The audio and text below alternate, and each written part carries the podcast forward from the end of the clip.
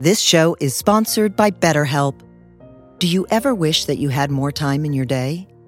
What would you do with an extra hour all to yourself? Would you go for a run? Take a nap? Read a book? The possibilities are endless. Therapy can help you find what matters to you so that you can do more of it. It's a great way to increase self awareness, deal with overthinking, alter negative behaviors, and more. If you're thinking of starting therapy, give BetterHelp a try. It's entirely online and designed to be convenient, flexible, and suited to your schedule. Learn to make time for what makes you happy with BetterHelp. Visit betterhelp.com slash heartwisdom today to get 10% off your first month. That's BetterHelp, H-E-L-P dot com slash heartwisdom.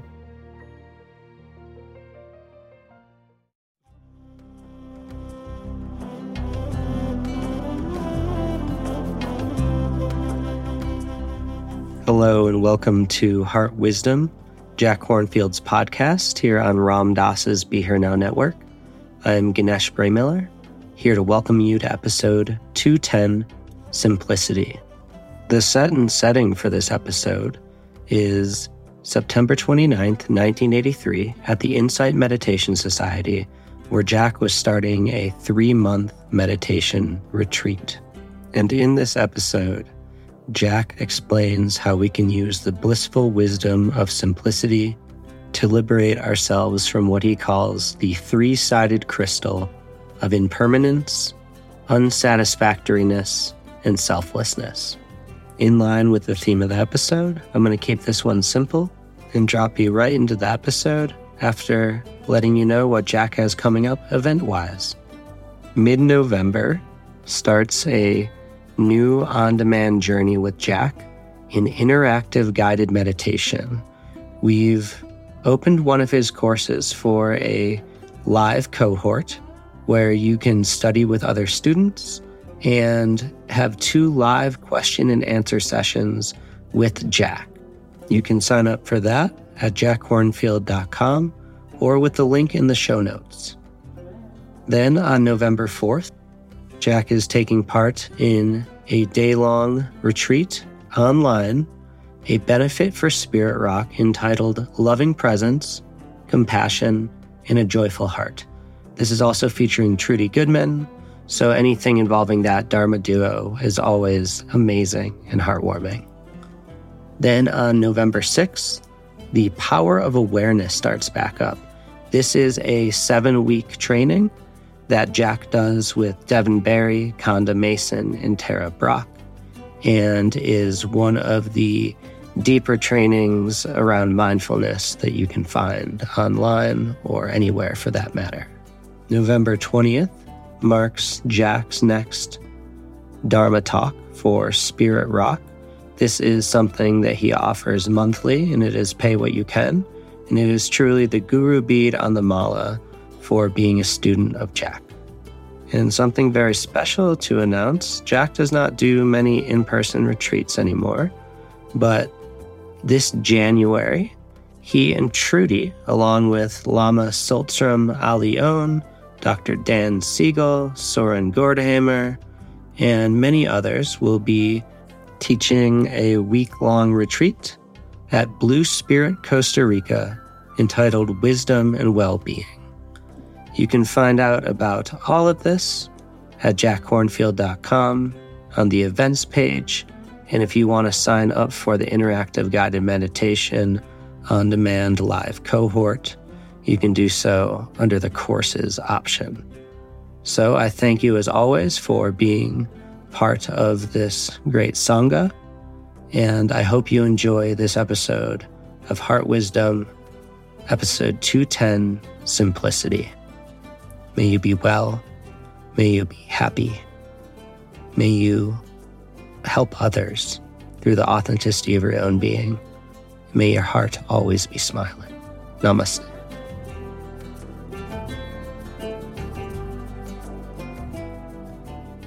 Considering how far people have traveled and how many of us there are, already there's a there's quite a strong feeling in this room and also say, it's a kind of joy in the silence representing the beginning of the retreat for people in the in the full sense of that. So we sit and we've begun our, our three month odyssey. We start, as you can see, in the first meditations working with the breath, with a kind of universal problem. And I was going to look into some of the sutras and begin with them, and I turned to the first sutra listed in the Book of Gradual Sayings. And the Buddha says in this one, sitting around with his monks, he said, Monks, I know of not any other single thing so intractable as the uncultivated mind. It's indeed intractable. No other such thing, single thing, is so tractable as the cultivated mind. I know of no or not any other single thing so conducive to loss. I know of not any other single thing that brings as much confusion or sorrow as an uncultivated mind. And similarly, on the other side, of no other thing that brings such bliss, such understanding, such profit as a cultivated mind. What kind of initial guidance to give, to speak to you in settling down here? There's a story that someone told me this year of a man who was a very devout spiritual person. And his practice was great faith, and a great deal of faith in God. Happened that a great flood came to his house in the area where he lived. He climbed from the first floor to the second floor, and as the waters rose out from the second floor onto the roof, Man rode by in a rowboat and said, Friend, please get in. The flood waters are rising. And the, uh, the man of great faith said, No, no, I believe in God. It will all be taken care of. So the rowboat rowed away. The floodwaters got higher. They got all the way up to his mouth. The rowboat comes back. Get in, my friend. Said, No, no, I have faith, I trust, I believe. So the rowboat goes away. The floodwaters get yet higher, all the way up to his nose. And a helicopter comes by, lowers down a ladder, says, Come on, come on up. We'll rescue you. The man says, No, no, I have faith. I believe. Helicopter goes away. The floodwaters rise higher and he drowns. So he goes to heaven. And after after he gets settled in a little bit, you know how it takes a few days to get settled in. Finally, he gets his audience with the uh, with the main honcho there. He goes to see God, and he sits down and he says, "You know," and he tells him the story. I believed, I had great faith, and my whole life, and all this happened, and I just couldn't understand it. You know, I waited for your your help or your assistance, and I had so much faith in you. And God said, Gee, that's funny. He scratched his head too. He said, I sent you two rowboats and a helicopter.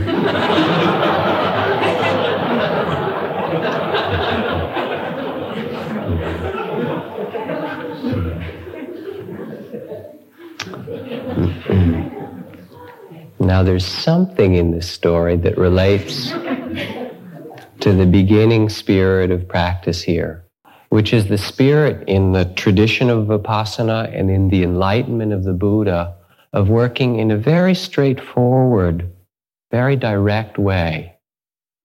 There is a traditional story told of a man who was a great teacher in India at the time of the Buddha and had many disciples. But when he heard that there was a Buddha, a fully enlightened one, he, knowing himself, even though he was a wise man, that he hadn't really attained liberation, he went off to see to seek the Buddha, and he walked long, long distance across India, and finally came to him in a town where the Buddha was collecting his alms food, and uh, he asked the Buddha when he found him, Are you the Buddha? And he said, Yes. And will you please give me your teachings? And the Buddha said, Please wait. We'll go back to the monastery after I've collected food and I'll give you the teachings. But he'd walked so far and he'd come so far, he was quite insistent. Please, I must have them now. And the Buddha said, Wait. And third time he asked. And so the Buddha had to give him teachings very succinctly and, uh, and simply in that moment in the street. And he said to him that the essence of the Dharma, see if you can understand this, is that in the seen, there is only the seen. In the heard, there is only the heard. In the sensed, there is only the sensed. And in the thought or experience with the mind, there is only the thought. As in all these kinds of stories. Of course, he was enlightened when he heard that. You mean there's nothing else? No I, no mind, nothing to grasp, no owner, simply sights, sounds, smells, taste, the, the sense of, of sights and sounds, of physical sensations and mental events. No separateness, just the play of these elements. This was the teaching in a nutshell. In the seen, just the seen. In the heard, just the heard. In the tasted or smelled or touched, just those experiences.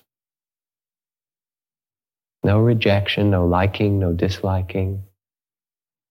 Just the play of these experiences. This is the end of practice, and he got enlightened from it, and it's the beginning of practice. In his case, it was quite a good thing he got enlightened, for a few moments later, a wild cow came down the street and gored him, and he died. But it was all right. He'd finished his, his training. In any case, for us, it's also the beginning of our practice a directness and a simplicity with our world, our world of seeing, of hearing, of touching, of breathing, of sensing. It's a way, this practice of bringing the mind and the heart and the body all together to, to unity. Normally, our experience is that we're fragmented or split. You sit here for one day, and how often has the mind wandered? It's a good thing you didn't count, probably, in most cases. Some people can't even count that high. It, it's here for a few moments and it goes off we walk somewhere and the mind is in Detroit or San Francisco or Auckland or, or London or San Francisco or Santa Cruz or some other place. We eat and thinking of something next. And the spirit of the practice is a, is a kind of unification of the mind with the body and the heart, of bringing them all together into one. And in that unification or collectedness, then it becomes possible, when the mind isn't wandering in fantasy of past and future, to see directly and clearly.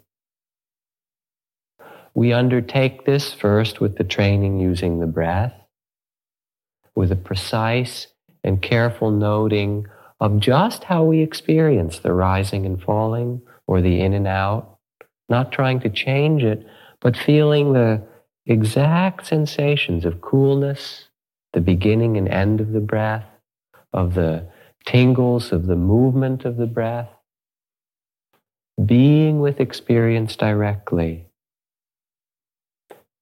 As we continue, we'll really work to cultivate an excruciatingly precise awareness. To be so aware, not in a painful way, but actually in an interesting way, of a movement, of the sound, of the breath passing in and out, that we begin to see the whole nature of our life process in a new way. If we start to look with this excruciatingly careful attention, noticing just what our experience is, then the very characteristics which make up all of life begin to reveal themselves we start to see clearly that sight or sound or smell or taste or body and mental experience, all of them are in a process of constant change. From one instant to another, there's a, a flow or a movement of experience with nothing being solid, all of it in change like a waterfall. If we pay careful, careful attention, we start to see that there is no place that we can find lasting satisfaction, that we can say, this will make me happy, this sound, this smell, this sight, this thought. Just because as we observe, each thing that we observe is in the process of change itself. We start to see the characteristic of selflessness, of no owner, of how all of these things arise and change according to conditions by themselves. So there's this beautiful crystal, three sided crystal of impermanence, of unsatisfactoriness or insecurity in that things cannot provide lasting happiness, and of selflessness, three sides of the same crystal. And as our awareness becomes unified and careful, wherever we look, the truth of our life experience starts to show us the nature of this process. At first, it may be difficult. It is difficult. And it may also be, be difficult to accept. But if we can begin to look at this and live with it, to live in harmony with it, to accept the movement of impermanence, the emptiness, the, the non self nature of things, there comes a tremendous kind of inner freedom. How to do this? What, what do we need in beginning to undertake this process of exploring the body and the heart and the mind, of looking to see its nature? There are certain kinds of simplicity that are of great help to people in beginning a retreat and undertaking a retreat as we are here. The first is simplicity of body. As we sit here the first day, there's a whole process of the bodily settling.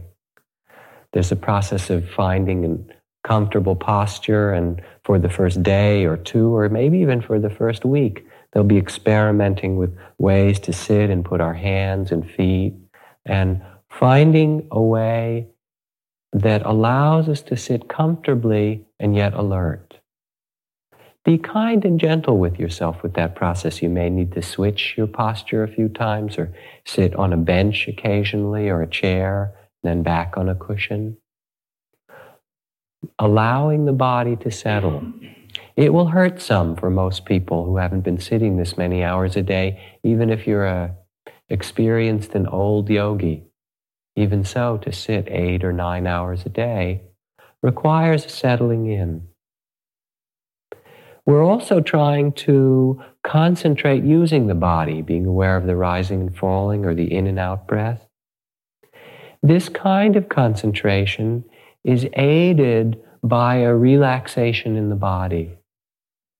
It's not a process of tightening or trying to grasp or hold the breath, but rather this simplicity of body means to sit and try to allow, while being erect, the body to be relaxed or soft. Let the shoulders drop. Let the eyes and face be soft. Let the hands be soft and comfortable. As the body relaxes, the mind too begins to settle and becomes more collected. They're interrelated. In this process of settling, the simplicity of the body, there will appear different pains and knots not only from the posture, but as well because of the accumulation that has happened in our daily life. We store tension in our shoulders or necks or backs or jaw, wherever it is. And as we sit, this accumulated tension begins to reveal itself. And so we may be sitting quite comfortably and our shoulders will hurt or our jaw will hurt not because we're doing anything, but because the place we've held it begins to open and soften and release And in doing so, the, the pain and the tension that's been unconscious becomes conscious. Allow this all to happen.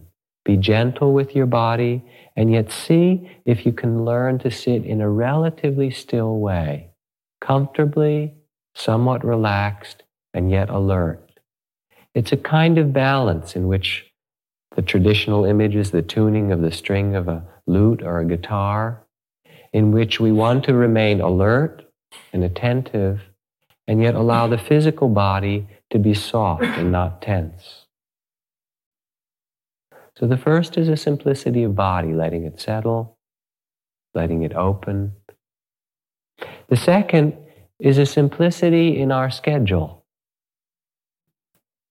The instructions in the schedule was posted sitting, walking, sitting, walking, a little time for eating and um, rest period. And the, the various rules for the retreat were discussed of not reading or writing or phone calls. If you have any question about anything that you might do, don't do it. Basically, don't do anything. Just sit and walk, rest, exercise, yoga room or whatever, then sit and walk and sit and walk. Keep it very, very simple and do the least extra that you can. In my own practice, and I know in the practice of many others, to have the opportunity for that simplicity is quite wonderful. And it, it becomes a great aid in the quieting and settling down of the mind and the heart. There have been a lot of temptations in the last 10 years of teaching to add things to the retreat. There's movement sessions, there's music, there's kinds of breathing that help open the, the chest and the body, and there are all kinds of wonderful guided meditations, many things that we've learned or encountered that would fit in very well in these retreats. And as we've gone along, it has been a, a practice to resist adding these things, even though they seem very good and wonderful, and to leave the retreats as utterly simple as possible. Basically, you come here and there's food and shelter and some instruction or support, and nothing else, just you and your little old mind. You know, that's it. It's like coming to sit for three months in front of a mirror. And there's nothing to distract you and nothing you have to talk about and nothing else to do. The simplicity of schedule is to really understand how precious that is and honor it in your way of being here and in your practice. Let your life be simple. Let yourself slow down. It doesn't mean necessarily to creep around, but take your time. You know, be aware as you open a door, as you put on your shirt, or as you sit down in the dining room. Take your time and be mindful. Let your heart and your body and your mind all be together in each action that you do. For the most part, try to do one thing at a time so that you can give it your full attention. And of course, there are appropriate times to go a little faster, the lunch line or clean up or so forth. But mostly let yourself be simple and take, take a careful, slow, attentive way about things. When I think about my years in the forest monastery, one of the greatest joys that I had there was, was sweeping the paths. There were long paths through the forest in the monastery. And it was really a part of our meditation. Go out in the morning and get these long bamboo brooms just very slowly and gently sweep down the paths of the monastery. It was such a wonderful way of being present, of cultivating awareness. Now, when I speak of just doing one thing at a time or going slowly, it doesn't mean to be rigid about it either. There's a story which some of you have heard of Zen Master Soen Sa Nim, the Korean teacher, sitting um, in the morning for breakfast at the breakfast table in his Zen center, eating and reading the paper. And some students came up, they were quite upset. They said, You're a Zen teacher, and you tell us eat when you eat and walk when you walk and just do one thing at a time. And here you're eating and reading the paper. What is this? You know, you tell us just Just eat when you eat. And he looked up and smiled. He said, Simple. When you eat and read, just eat and read. So it's not to be rigid about it, but to be where you are as fully as you can. So, simplicity of body, allowing it to settle and relax and open, even though there'll be pains and knots and things in these first days. Learning to sit quite still. Simplicity of the schedule, not doing extra things, letting your life slow down a little bit and being fully with each thing you do. Simplicity of views. There's a story here somewhere. I think it's from the Sufi tradition. A man who had studied much in the schools of wisdom finally died and in the fullness of time found himself at the gates of eternity. An angel of light approached him and said, Go no further, O mortal, until you have proven to me your wisdom and worthiness to enter into paradise. But the man answered, Just a minute now, O you angel. First of all, can you prove to me that this is a real heaven and not just the wishful fantasy of my disordered mind undergoing death? Before the angel could reply, a voice from inside the gates shouted, Let him in, he's one of us. Simplicity of views means the spirit not of what you're going to get or what you think is supposed to happen or what happened in your two week retreat before, your weekend or your three month retreat or what you've read in some Buddhist book. But a, a letting go of spiritual ideals and expectations and a willingness just to experience what is here with the breath, with the body sensations, with the heart, with the feelings, the thought, the mind. That is the Dharma. There's, a, there's an anecdote in the Zen tradition of two great masters giving a talk, one a great Chinese scholar and the other a Chinese Zen master. And the scholar began to speak about things he'd read in the texts and what the Buddha said. And then they asked the Zen master, and the Zen master said, Well, I want to hear the Dharma from the scholar first. And the scholar said, But I've been teaching you the Dharma. And the Zen master said, I want to hear the Dharma. And the scholar didn't understand, and he started to, to uh, recite another sutra. And the Zen master reached over and gave him a big pinch. And the scholar yelled out, Ouch! And the Zen master said, Thank you, that's your Dharma. That's the Dharma. The Dharma is the knee pain. The Dharma is the sound. The Dharma is the wandering mind. The Dharma is the the subtle changes between one breath and the next. Simplicity of views means to discover the Dharma here and now, not through some expectation or ideal. If you want to know about enlightenment, we'll talk about that a little during this retreat. It's kind of the lollipop or something. It's here, it's right now. It's not something you create if you work hard enough or if you earn enough good grades in meditation. That you don't get enlightenment as a kind of graduation present. It's, it's actually here in this moment, in every moment. It's not something that we create, but it's rather discovered or seen through the process of awakening, of seeing clearly the nature of the world. So you don't need to plan for it or figure it out in meditation. Your awakening, your insight, your understanding will come through direct attention to the breath, to the body, to feelings. A simplicity of views, of being with things as they are. And here is where things will reveal the truth, the nature of themselves. simplicity of body, settling down, simplicity of the schedule in our life here. And that also includes simplicity in eating and sleeping, to eat moderately, to sleep moderately, not to eat too much, nor to eat too little, not to sleep too much, nor to sleep too little. Body, schedule, of views and expectations of simplicity. And lastly, a simplicity of the heart.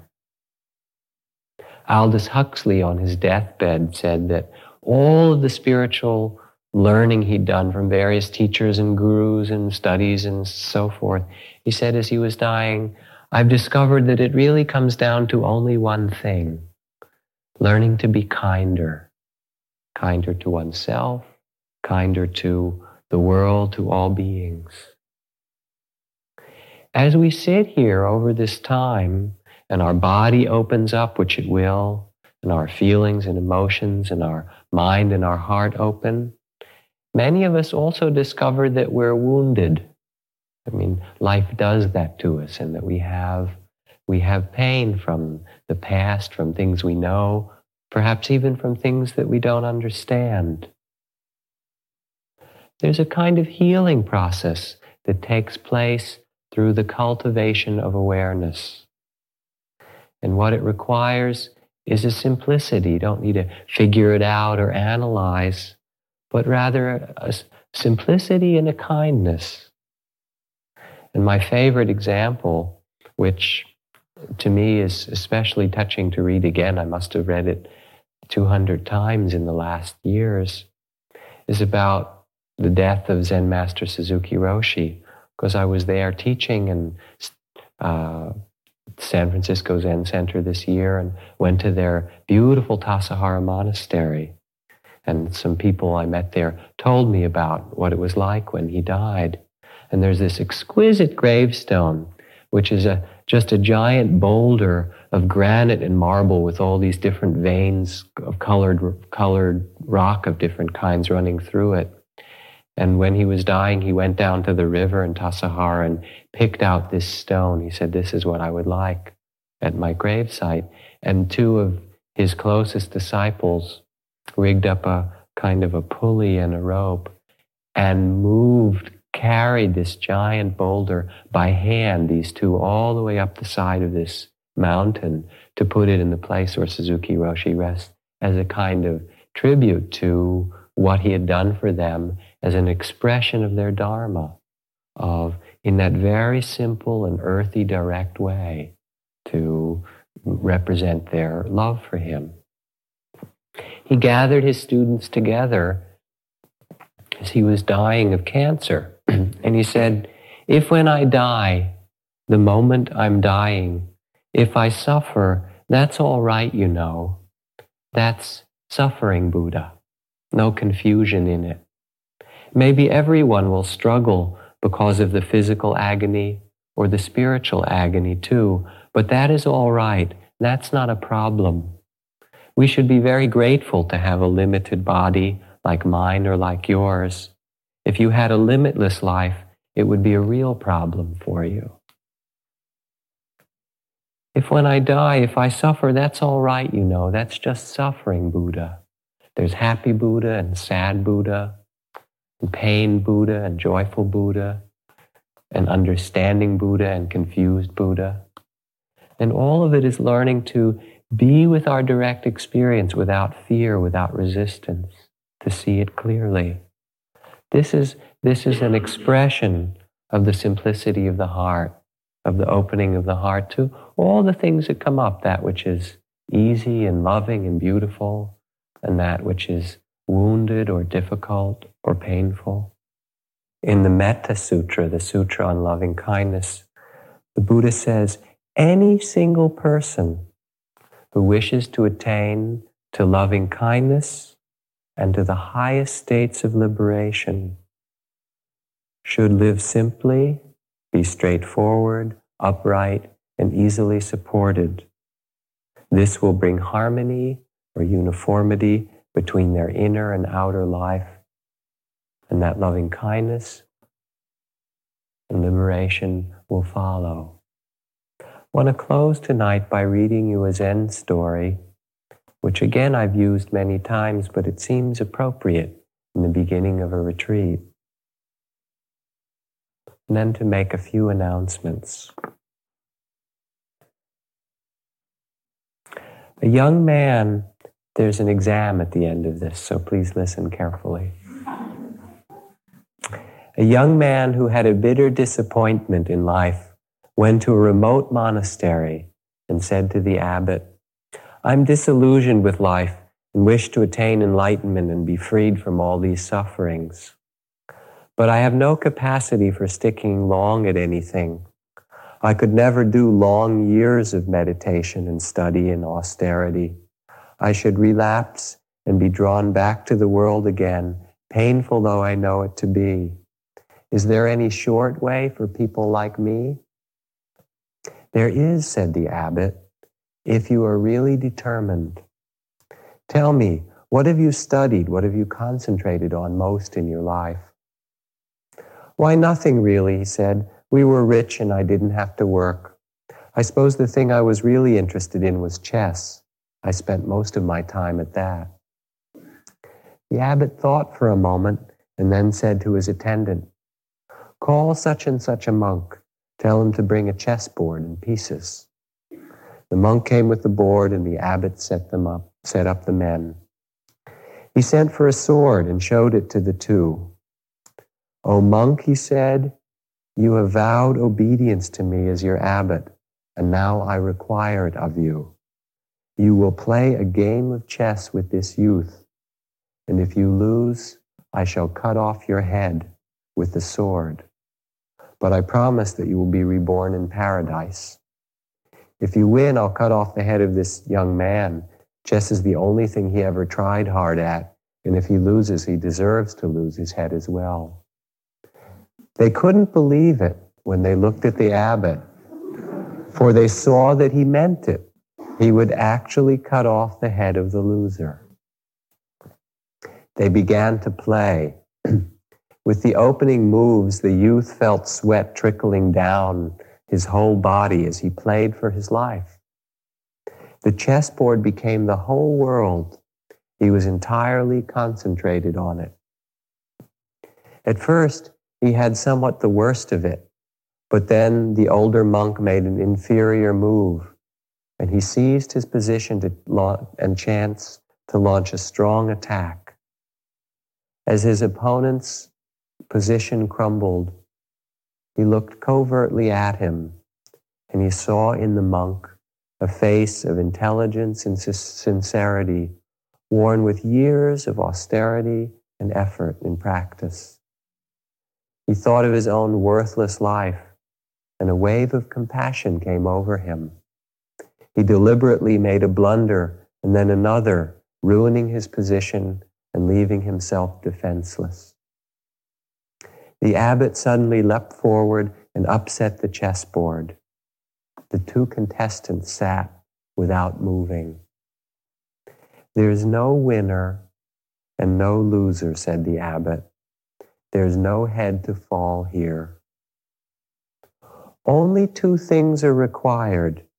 And he turned to the young man complete concentration and compassion. You have today learned them both. You are completely concentrated on the game, but then in that concentration, you could feel compassion and even sacrifice your life for it. Now stay here for a few months and pursue the training in this spirit, and your enlightenment is certain. And as in all good Zen stories, he did and was. So for you also, stay here for only a few months and pursue your training in this spirit, concentration and compassion, and your understanding is certain.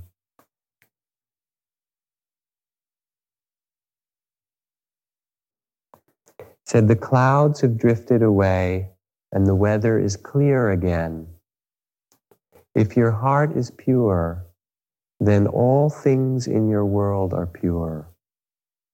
Abandon yourself, abandon this fleeting world, then the moon and flowers will guide you along the way. So I hope that this first retreat, this first week of the retreat, is one in which you are able to settle down in body and in spirit in mind. There's now 45 minutes for walking period, and we'll sit again uh, at 8.30. Thank you.